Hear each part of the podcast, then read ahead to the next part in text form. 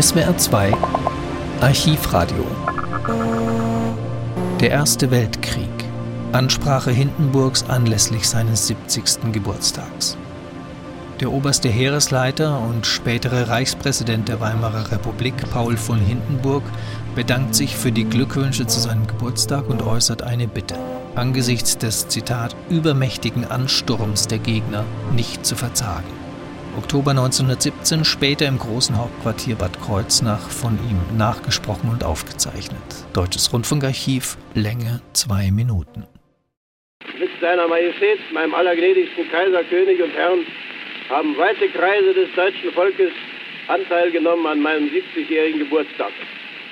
Der Tag ist dadurch für mich zu einem Festtage geworden, dessen herrliche Eindrücke bis an mein Lebensende fest in meinem Herzen haften werden.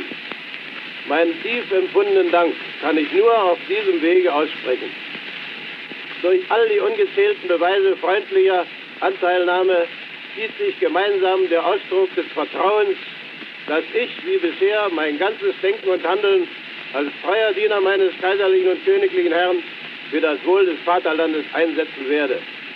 Diesem allseitigen Vertrauen entnehme ich die Berechtigung zu einer Bitte.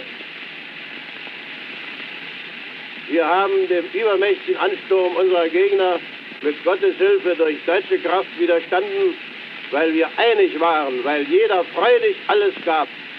So muss es bleiben bis zum letzten. Nun danket alle Gott auf blutiger Wahlstatt.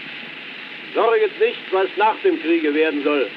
Das bringt nur Missmut in unsere Reihen und stärkt die Hoffnungen der Feinde.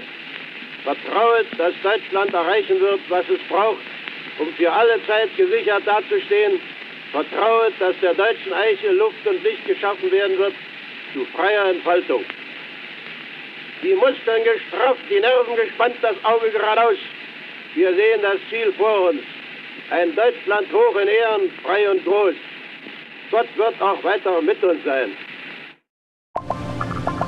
Sie hörten eine Ansprache Paul von Hindenburgs anlässlich seines 70. Geburtstags.